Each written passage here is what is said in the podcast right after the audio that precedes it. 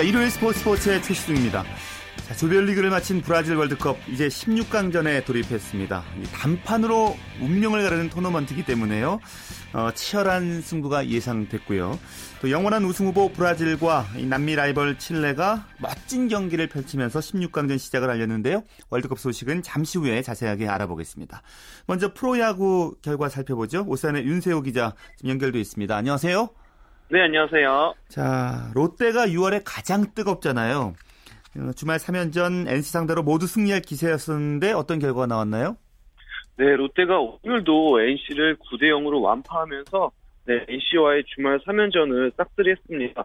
어, 동시에 롯데가 5연승까지 달렸는데요. 예. 이로써 롯데가 올 시즌 첫 수입을 달성했고 또 4위 자리도 굳게 지키면서 5위 두산을 3.5경기 차로 따돌렸습니다. 예. 롯데 그 6월 승률이 꽤 높죠? 그렇습니다. 지금 롯데가 6월에 13승 6패를 했는데요. 6월 성적만 놓고 보면 삼성보다도 좋습니다. 그만큼 뭐 무섭게 질주했다고 할 수 있는데요. 예. 그러면서 순식간에 지금 롯데가 4위권 안으로 진입을 했습니다. 예. 이번 그 주면 3연전에 NC의 그 주축 외국인 투수가 다 나왔잖아요. 그럼에도 네. 불구하고 롯데가 이겼는데요. 롯데의 이런 상승세 어떻게 보십니까? 네, 일단 롯데가 시즌 전까지만 해도 굉장히 전력이 안정돼 있고 좋다는 평가를 받았습니다. 또 그럴 것이 선발진 다섯 명이 잘 짜여져 있고요. 타선도 뭐 히메네스 선수, 최준석 선수 같이 이제 한 방을 터트릴 수 있는 선수들이 이제 포진을 하면서 배치가 되면서 예. 네, 투타 밸런스가 굉장히 좋거든요. 예. 게다가 뭐 마무리 투수인 김승회 선수 역시 네, 지금 마무리는 아니지만 그래도 네, 근근히 그러니까 마무리 어, 꾸준히 세이브를 올려주고 있잖아요. 예. 네, 롯데 이런 음, 잘 정돈된 이런 투타 균형이 네, 지금 상승세로 드러나는 것 같습니다. 예.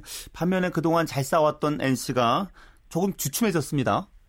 그렇습니다. NC가 사실 뭐 이번 롯데전에서는 말씀해 주신 것처럼 외국인 3인방을 모두 투입하면서 네, 다시 이제 삼성을 쫓아갈 듯 싶었는데요. 예. 하지만 네, 특히 오늘 경기에서 허무하게 무너지는 모습이 나오면서 네, 4연패에 빠지고 말았습니다. 예, 특히 오늘은 그 24일에 LG전에서 노히트 노런을 기록했던 찰리가 나왔는데 초반에는 잘 던져줬었는데요. 오늘 롯데 상대로 부진한 모습을 보여줬습니다. 네, 사실 그 메이저리그 같은 경우에는 노히트 노런을 한 투수가 다음 선발 등판에서 부진한 경우가 굉장히 많거든요. 예. 아무래도 노히트를 하는 과정에서 투구 수가 많아지게 되고 그러다 보니까 피로가 풀리지 않은 상태로 또 마운드에 오르게 됩니다. 특히 오늘 차리 선수는 화요일날 등판하고 4일 쉬고 또 오늘 등판했기 때문에 어, 쉴 시간적 여유가 좀 부족했잖아요. 예. 결국엔 그런 모습이 그대로 드러나면서 4와 3분의 2이닝 7피안타 9실수로 부진했습니다.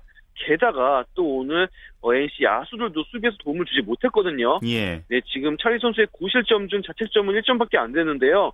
그 정도로 어, 같은 팀 동료들도 차리 선수를 도와주지 못한 오늘 경기였습니다. 예.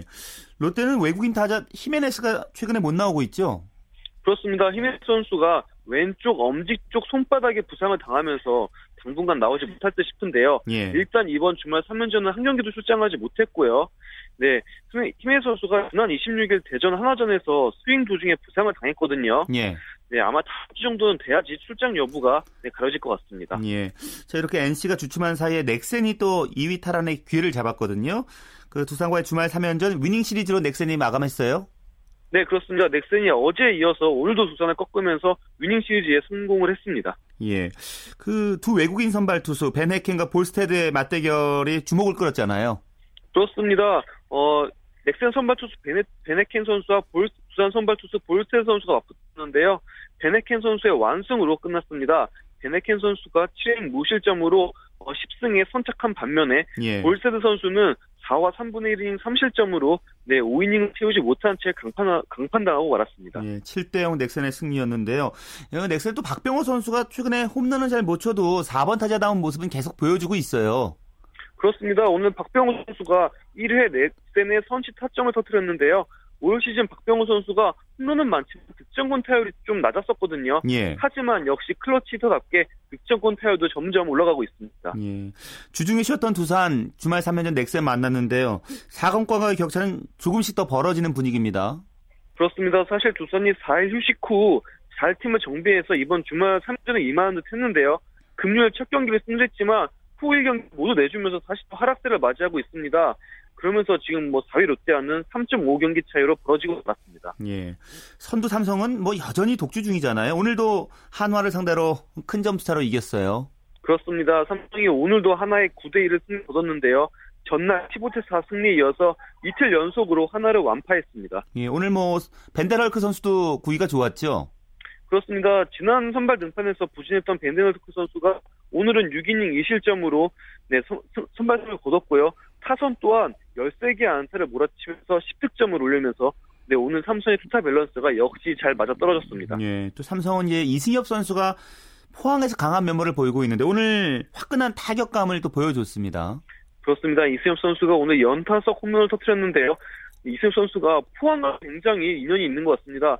포항에서 치른 6경기에서 무려 홈런 6개를 지금 기록하고 있거든요. 예. 네, 올 시즌 이승엽 선수가 부활에 성공을 했는데 포항만 오면 더 무시무시해지는 것 같습니다. 예. 포항에서만 6개 홈런을 쳤군요. 네. 자, 그리고 LG 대 SK 경기. LG가 주말 3연전 앞선 두 경기를 다 졌기 때문에 오늘은 아주 힘을 냈네요. 그렇습니다. LG가 사실 어, 경기 초반까지도 SK 뒤지고 있었는데요. 5회 초 타선이 응집력을 발휘하면서 11대 4로 대역전승을 거뒀습니다. 예, 오늘 경기 내용은 어땠습니까? 네, 초반 흐름은 어, SK가 잡았는데요. LG 선발 투수 임정우 선수가 아웃 카운트 하나밖에 올리지 못하고 2실점 하면서 강판이 됐습니다. 예. 하지만 LG가 어, 불펜진을 가동하면서 꾸준히 네, 점수차를 유지를 했고요. 그리고 정성우 선수의 특히 이 연속 홈런이 굉장히 컸습니다. 정성우 선수가 첫 번째 타석과 두 번째 타석 그러니까 2회와 4회에 각각 솔로포를 터뜨렸거든요. 예. 그러면서 LG가 SK를 꾸준히 추격을 했고요.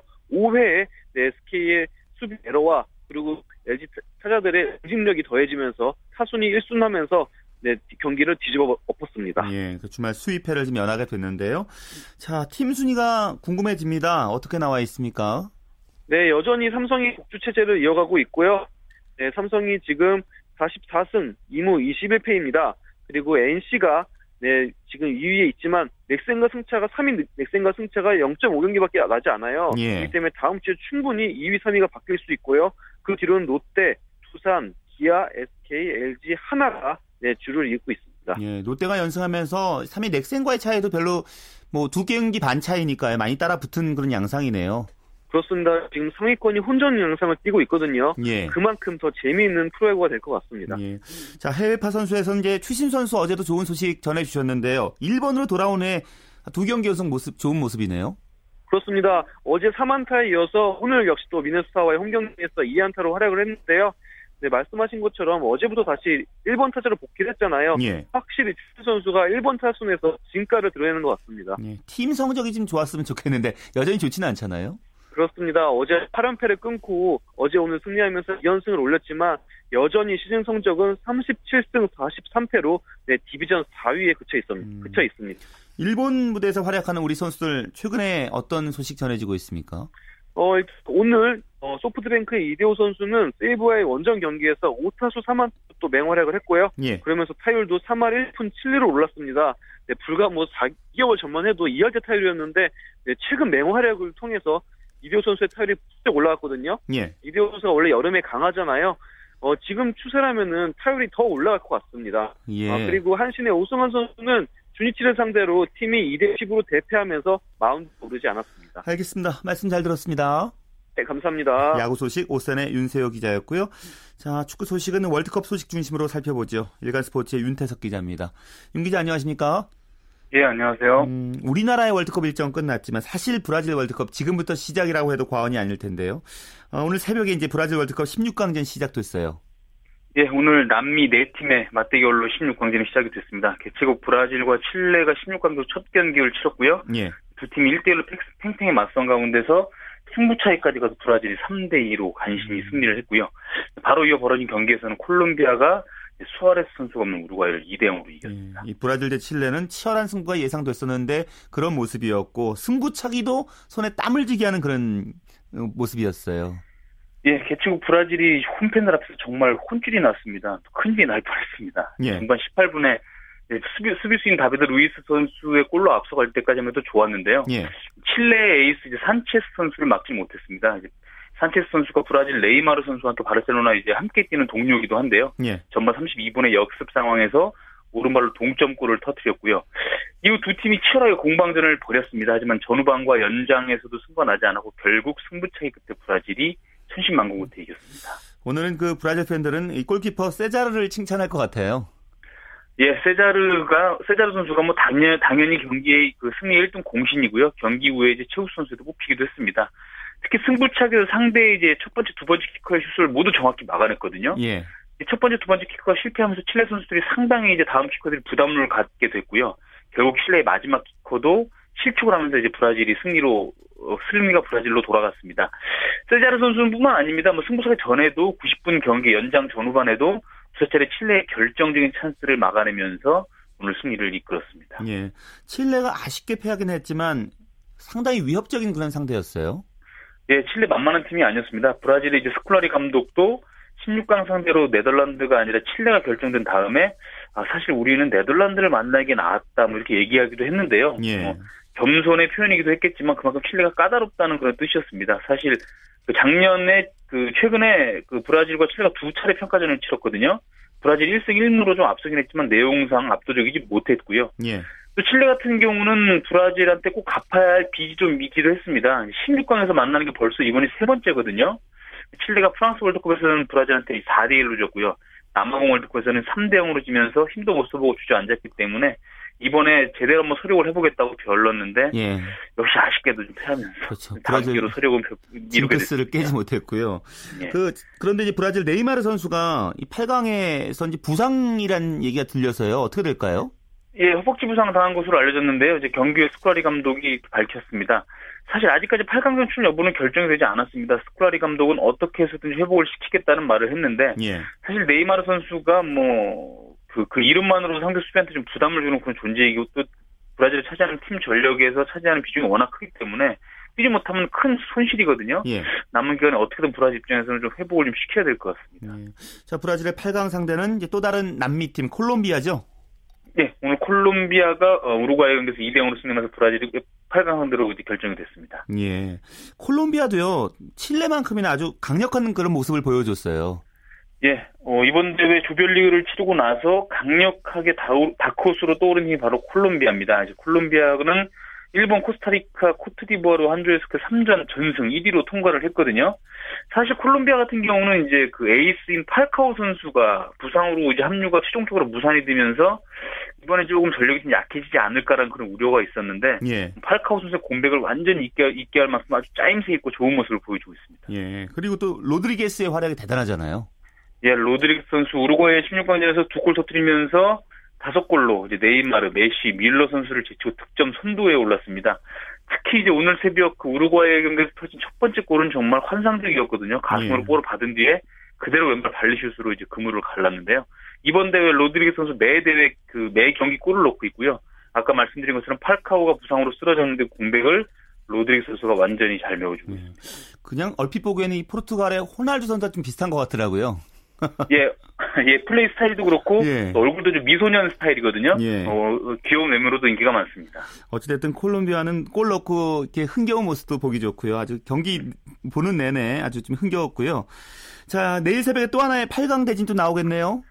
예, 내일 새벽 1시에 네덜란드와 멕시코가 맞고요. 조금 후인 5시에는 코스타리와 코스타리카와 그리스가 경기를 합니다. 여기서 이기는 두 팀이 8강에서 맞붙게 됩니다. 네덜란드 대 이제 멕시코의 경기가 먼저 열리는데 사실 이름값으로는 네덜란드의 우위를 점치게 되지만 멕시코가 또 이번 대회에서 강력한 모습이잖아요. 예, 뭐 해외 언론이나 축구 전문가, 우리 베팅 업체들 대부분이 네덜란드의 승리를 일단 점치고는 있습니다. 그만큼 네덜란드가 조별리그에서 보여준 모습이 거의 뭐 완벽에 가까웠거든요. 하지만 멕시코도 조별리그에서 브라질과 한 조에서 계속 득점 없이 비기면서 만만치 않은 기량을 보여줬습니다. 예. 어, 브라질과 경기에서 비록 골은 터지지 않고 0대0으로 비겼지만 90분 내내 아주 브라질과 치고받는 명승부를 펼쳤거든요. 네덜란드 이제 판할 감독도 팀 전체적으로 봤을 때 멕시코가 네덜란드와 조별리그에서 한 조에서 그 칠레보다 오히려 더 좋은 팀이다. 음, 이렇게 경계를 나타내기도 했습니다. 예, 이두 팀의 축구 스타일은 어떤 차이가 있나요? 한마디로 창과 방패입니다. 네덜란드는 조별리그에서 최다 득점을 올린 팀입니다. 10골을 넣었고요. 멕시코는 최소 실점을 한 팀입니다. 어, 뭐 네덜란드, 네덜란드의 공격진은 단연 화려하죠. 뭐 로빈 판페르시 선수 그리고 아리, 아리언 로번 선수 두, 두 선수가 이제 공격 듀오로 나서고요. 반면에 멕시코는 세 경기에서 한 골을 내줬고 또 특히 멕시코의 골키퍼 가장 유명한 선수 오초아 선수거든요. 예. 이번 대회 조별리그에서 가장 우수한 골키퍼로 뽑히기도 한 선수인데 네덜란드의 공격진이 요 오초아 선수가 버티는 수비진을 뚫을 수 있느냐가 관건입니다. 예. 또한 경기가 이제 코스타리카 대 그리스인데 이 경기 어떻게 예상하십니까? 예, 아까 네덜란드와 멕시코의 경기를 참과 방패라고 했는데 이 경기는 방패와 방패의 대결이라고 표현할 수 있을 것 같습니다. 두 팀 모두 강력한 수비가 강점입니다. 코스타리카도 조별리그에서 이제 한 1실점을 했고요. 그리스는 비록 이제 조별리그 1차전에서 콜롬비아한테 3골을 내주면서 무너지긴 했지만 뭐 그래도 워낙 그 그리스는 수비가 탄탄한 팀이거든요. 예. 두팀 모두 수비를 단단히 한 다음에 빠른 역습으로 골을 노리는 그런 스타일인데 어느 팀의 수비가 더 단단하냐, 어느 팀의 음. 수비가 더 버티느냐가 어, 관전 포인트가 될 것 같습니다. 조별 예선 모습만 보면 코스타리카의 승리를 조금은 더 점쳐보게 되거든요. 예, 코스타리카가 같은 조에 속한 팀이 이탈리아, 우루과이, 잉글랜드였거든요. 그렇죠. 사실상 대회 전에는 코스타리카 3전 전패로 짐을 쌀 거다 예상이 거의 압도적이었습니다. 예. 하지만 완전 예상을 벗어났죠. 특히 그 경기력이 아주 짜임새 있는 모습이고 선수들이 굉장히 많이 뛰고 상대를 굉장히 압박을 하면서 괴롭히는 모습입니다. 뭐 이용표 해설위원 같은 경우는 2002년에 한국과 굉장히 비슷하다 이런 얘기를 하기도 했거든요. 예. 코스타리카가 우리나라의 2002년처럼 승승장구할지가 관심입니다. 자, 이제 우리나라는 16강 실패 충격을 좀 빨리 벗어나서요. 4년 후 이제 준비를 해야 될 텐데 그 실마리 이제 K리그에서 찾아야 될 것 같다는 생각도 들고요. 뭐 K리그 언제부터 시작됩니까? 예, 그, 이 K리그 팬들이 좀 많이 기다리, 기다리셨을 것 같은데요. 이번 주 토요일과 일요일, 7월 5일과 6일 일제히 K리그가 다시 열립니다. 예. 특히 이번 월드컵에서 유럽에서 활약하는 선수들이 좀 부진했던 반면에 K리그에서 뛰는 이근호, 김신욱, 김순규 같은 선수가 굉장히 좋은 활약 보이면서 K리그 팬들을 굉장히 기쁘게 했거든요. 예. 이번 주에 벌어지는 경기 중은 토요일에 이제 전남과 서울의 대결, 그리고, 어, 선두 포항과 3위 제주의 경기가 좀 관심을 모으고요. 일요일에는 대표팀에 가장 많은 팀을 배출한 김순규, 김신욱, 이용 3인방에 속한 울산과 성남의 경기가 벌어집니다. 예. 뭐이 선수들이 뭐 당장 뭐 이번 주말에 뛰긴 힘들겠지만 이 선수들이 좀 어, 얼굴을 보인다는 것만으로도 팬들한테 좀 기쁨일 것 같습니다. 이제 축구 팬들도 K리그에 좀 더 애착을 갖고 좀 보게 될 것 같고요. 네. 그 우리 대표 선수는 내일 새벽에 귀국하나요? 예, 내일 새벽 4시 40분에 새벽 일찍 귀국을 하는데요. 뭐 들어오는 분위기가 썩 좋지는 않을 것 같습니다. 사실 이번 월드컵 이제 우리나라는 마무리가 됐고 이번 월드컵 우리나라 1무 2패로 초라한 성적 거두면서 여러 가지 문제점을 좀 드러냈거든요. 특히 이제 좀 장기적인 관점에서 월드컵을 준비해야 한다는 목소리가 높습니다. 우리나라 네. 같은 경우에는 지난 4년 동안 3번이나 감독이 바뀌었고 홍 감독이 맡은 지도 1년밖에 안 됐거든요. 이번 좀 패배를 저 실패를 거울 삼아서 좀 장기적인 관점에서 좀 월드컵을 준비하는 그런 모습을 좀 보여줬으면 좋겠습니다. 예, 알겠습니다. 말씀 잘 들었습니다. 예, 고맙습니다. 네, 월드컵 얘기를 중심으로 한 축구 소식 일간 스포츠의 윤태석 기자였습니다.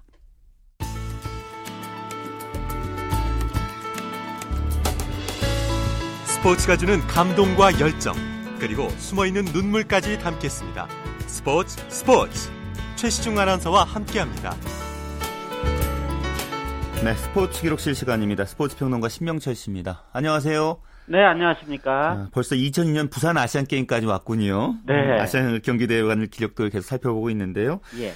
근데 1994년이죠. 그 히로시마 대회를 계기로 이제 수도가 아닌 도시에서도 아시안 게임 열리기 시작했잖아요. 그렇습니다. 그리고 그 두 번째가 2002년 부산입니다. 그렇습니다. 부산은 이 대회에 앞서서 1988년 서울 올림픽 때 요트 경기 그리고 축구 일부 경기 그리고 또 1997년 동아시아 경기 대회 그리고 2002년 바로 그 해에는 6월에 한일 월드컵 일부 경기 우리나라 폴란드 경기도 이 부산 아시아드 주경기장에 있었지 않습니까? 예. 예, 그래서 각종 국제대회를 열면서 대규모 국제종합경기대회를 치를 수 있는 물적, 인적 기반을 마련해 놓고 있었고요. 예, 부산 아시는 것처럼 뭐 전국 어느 도시에 못지않은 그 스포츠 열기가 있고 뭐 프로야구 롯데 자이언츠를 비롯해서 그리고 많은 우수 선수들이 또 부산 출신이지 않습니까? 예. 예, 스포츠 열기가 굉장히 높은 지역인데 어, 유치 경쟁에서는 대만의 가오슝을 물리쳤고요. 그리고 부산만 단독으로 이 대회를 개최한 건 아니고 울산, 창원, 마산, 아 지금 이제 통합 창원시가 됐습니다만은 예, 양산 등 여러 그 주변 지역에서 종목을 분산해서 대회를 성공적으로 치렀습니다. 부산 대회는 아시아 올림픽 평의에서 하나 44개 회원국 선수 7,700여 명이 참가해서 38개 종목 419개 금메달을 놓고 선의 경전을 펼쳤습니다. 예. 자, 많은 스포츠 팬들이 이제 부산 대회가 9월 29일 개회식을 했는데요. 네. 그 개회식 장면 기억하시는 분들도 계실 것 같은데요. 네. 그 44개 출전국 가운데 이제 마지막으로 항상 개최국이니까 마지막으로 입장한 600명의 남북 선수단 2년 전인 2000년에 시드리 올림픽 때와 같은 그런 복장 그리고 대열로 손을 맞잡고 스탠드에 입장을 했는데요. 예. 어, 부산 아시아도 주경기장 한 6만 명 정도 관중이 수용이 되는데 엄청난 환호가 들렸고 이 공동 기수였죠. 예, 남측의 핸드볼 선수 황보성일 그리고 북측은 여자 축구 선수 최정희 이렇게 함께 한반도기를 앞세우고 어, 주경기장에 들어섰는데요. 이 두 시간여 진행된 개막식 마지막 그 성화 최종 주자가 이제 입장을 하는데 남측에서는 1984년 로스앤젤레스 올림픽 유도 금메달리스트인 하영주 동아대 교수가 이제 들어왔고 예. 예, 북측에서는 잘 아시는 1996년 애틀란타 올림픽 또 역시 유도 금메달리스트 아닙니까? 개순이 선수 예, 이 둘이 함께 성화를 들고 들어와서 성화대 점하면서 개막식이 절정에 이르렀습니다. 예. 아마 이 장면 많이들 기억하고 계실 것 같아요. 그래도 그 대회 때 이 북한의 미녀 응원단도 기억하신 분들 그것도 많으세요. 기억하시는군요. 네, 네. 그 부산의 당시 북측에서는 큰 배를 띄워가지고 예. 예, 민영 응원단도 그러지 않습니까? 예, 숙박을 다 그 배에서 했죠. 네. 그렇죠. 네.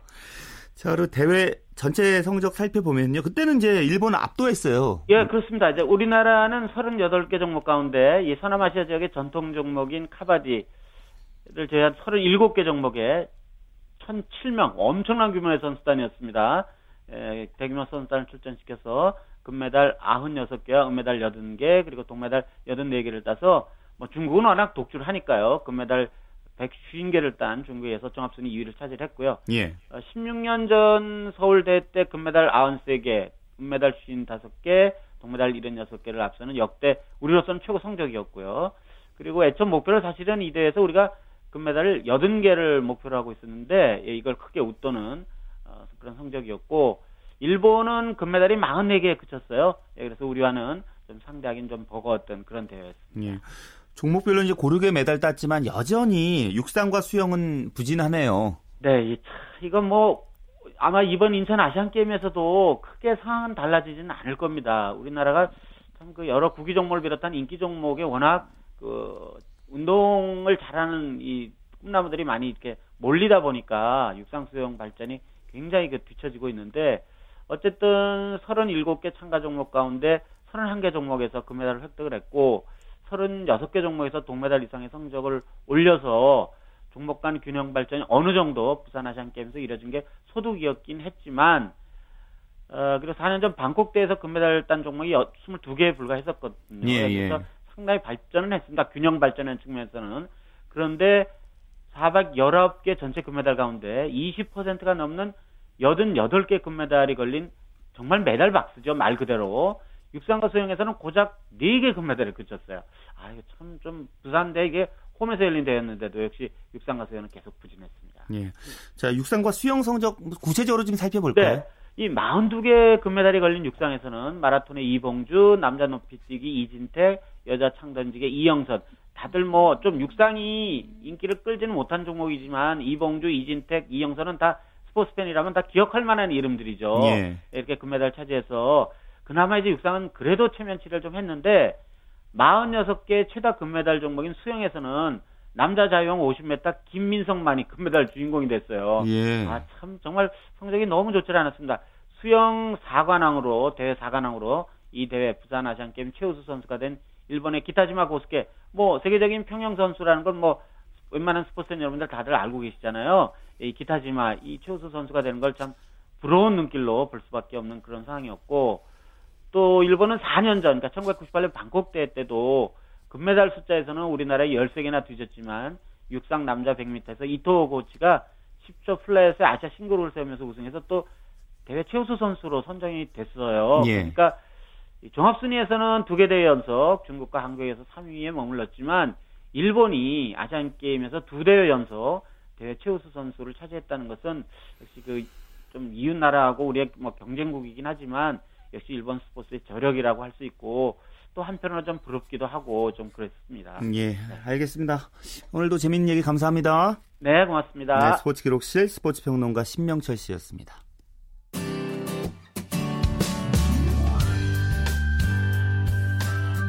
스포츠를 듣는 즐거움. 스포츠, 스포츠. 최시중 아나운서와 함께합니다. 네, 스포츠를 만드는 사람들 시간입니다. 이혜리 리포터와 함께하죠. 어서 오십시오. 네, 안녕하세요. 오늘은 어떤 분 만나고 오셨나요? 네, 그 4년마다 오는 월드컵 거리 응원이라는 진풍경도 있지만요. 이 월드컵과 관련된 응원 도구를 판매하는 그런 분들도 꼭 만날 수 있는데요. 바로 월드컵에 관련된 응원 도구를 판매하는 분들입니다. 벨기에전까지만 해도 광화문 광장에는요 월드컵 특수를 노리는 노점상들이 좌판을 깔고 길 한쪽을 가득 메우고 있었는데요. 예. 뭐 주로 빨간 티셔츠를 비롯해서 붉은색의 뿔 모양의 머리띠 그리고 태극기와 막대 풍선 등 어, 이런 다양한 용품들을 판매하고 있었습니다. 현장으로 잠시 안내해 드릴게요. 서비스로 드릴게요. 팔찌 서비스. 야광불 천 원입니다. 야광불. 저희 지금 대한민국 유니폼 판매하고 있습니다.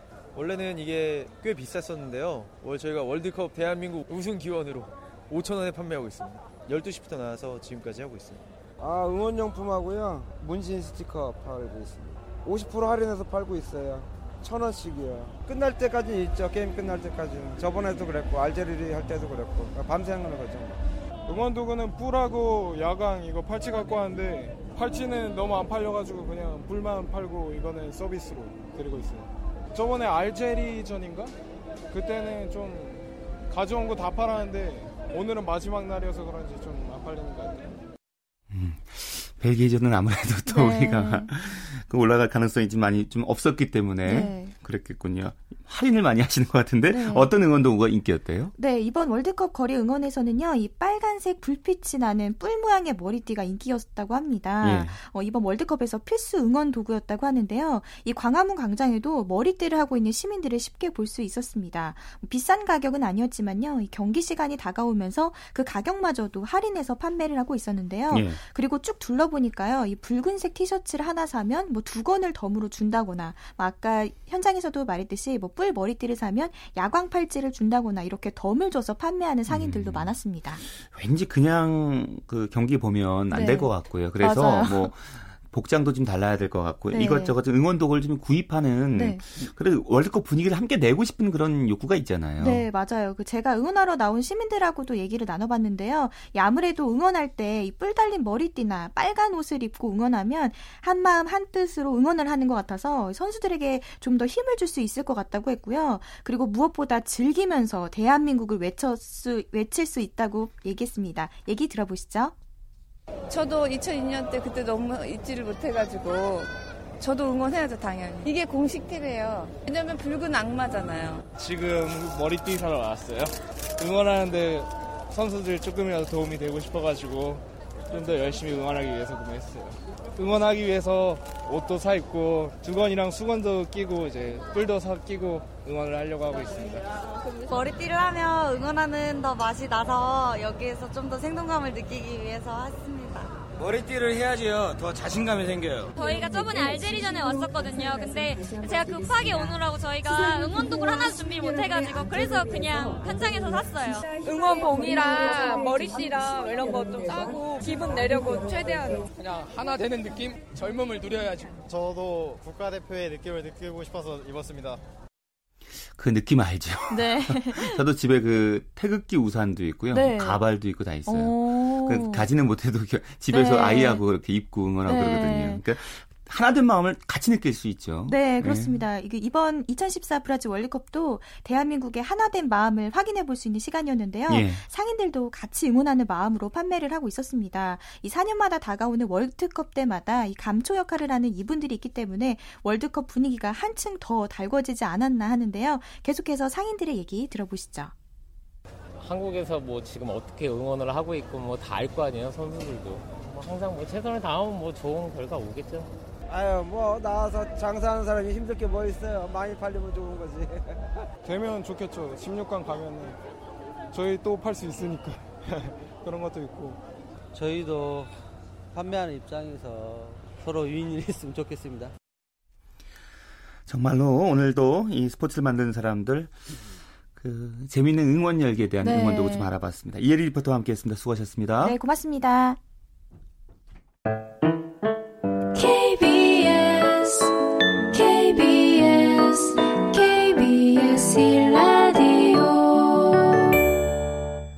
네, 주간 취재 수첩 시간입니다. 경향신문 김세훈 기자 함께하죠.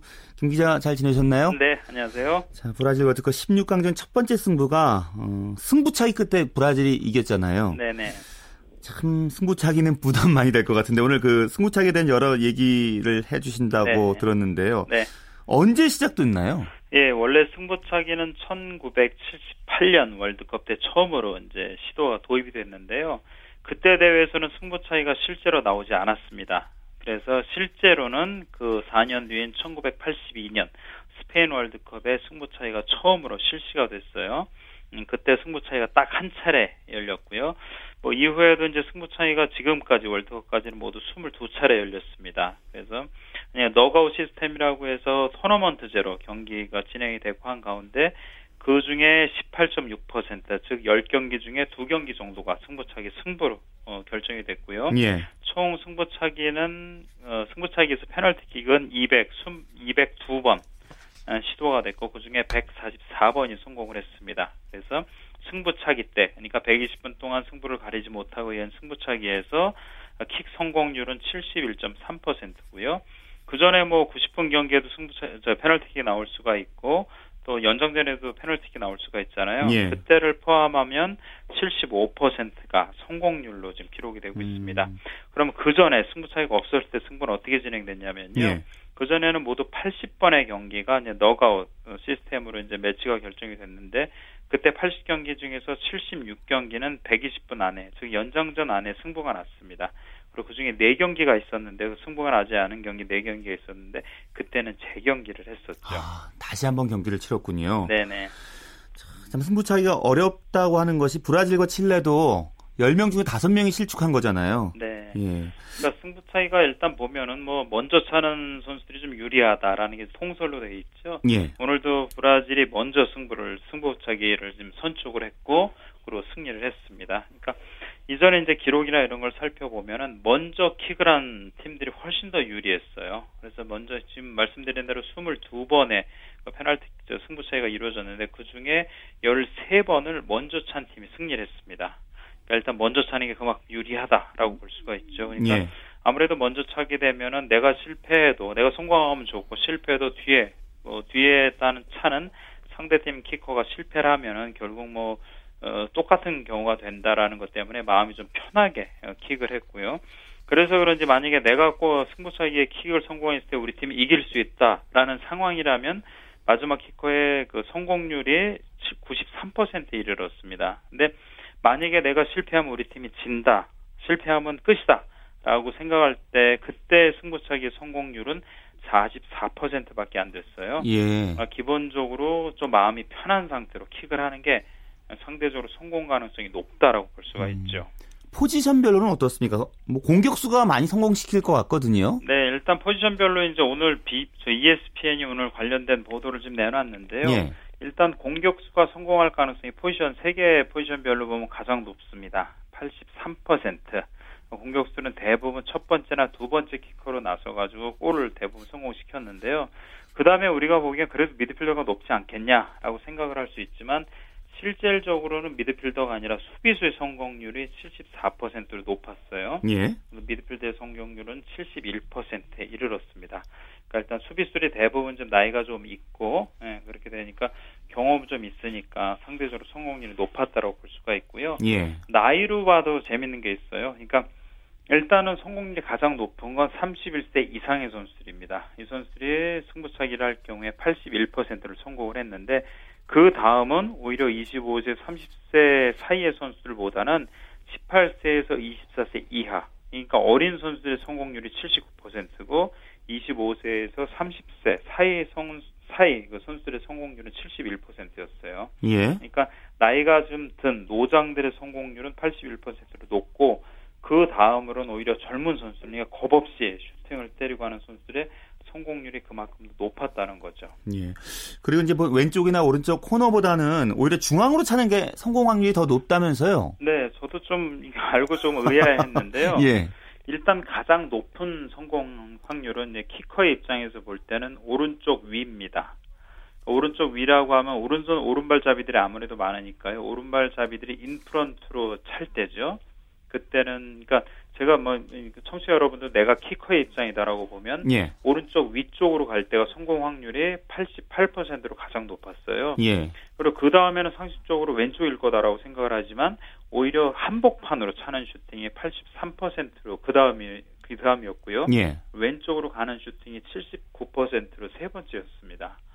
그러니까 일단은 오른쪽 구석으로 가는 81%의 슈팅률은 골키 키커의 입장에서는 오른발로 오른발로 좀 이렇게 그 인프런트로 찰 수 있고요. 예, 예. 골키퍼의 입장에서는 왼팔로 막아야 되니까 상대적으로 오른팔보다는 조금 더 둔하겠죠. 예. 그러니까 오른쪽으로 가는 확률이 오른쪽 구석으로 높은 구석으로 가는 확률이 그만큼 높았고 그 다음부터는 가운데로 가는 확률이 저는 왼쪽으로 가는 확률이 오히려 높지 않겠나라고 예상을 했는데 예. 음, 결과를 보니까 오히려 한복판으로 차는 그러니까 이거는 골키퍼가 워낙 뭐 슈팅 힘력들이 좋으니까 선수들이 왼쪽 또는 오른쪽 구석으로 찬다는 걸 보고 한쪽으로 미리 몸을 날릴 때 그때 오히려 정중앙으로 때리면서 골을 넣었다는 아. 거 그게 두 번째로 높다는 거죠.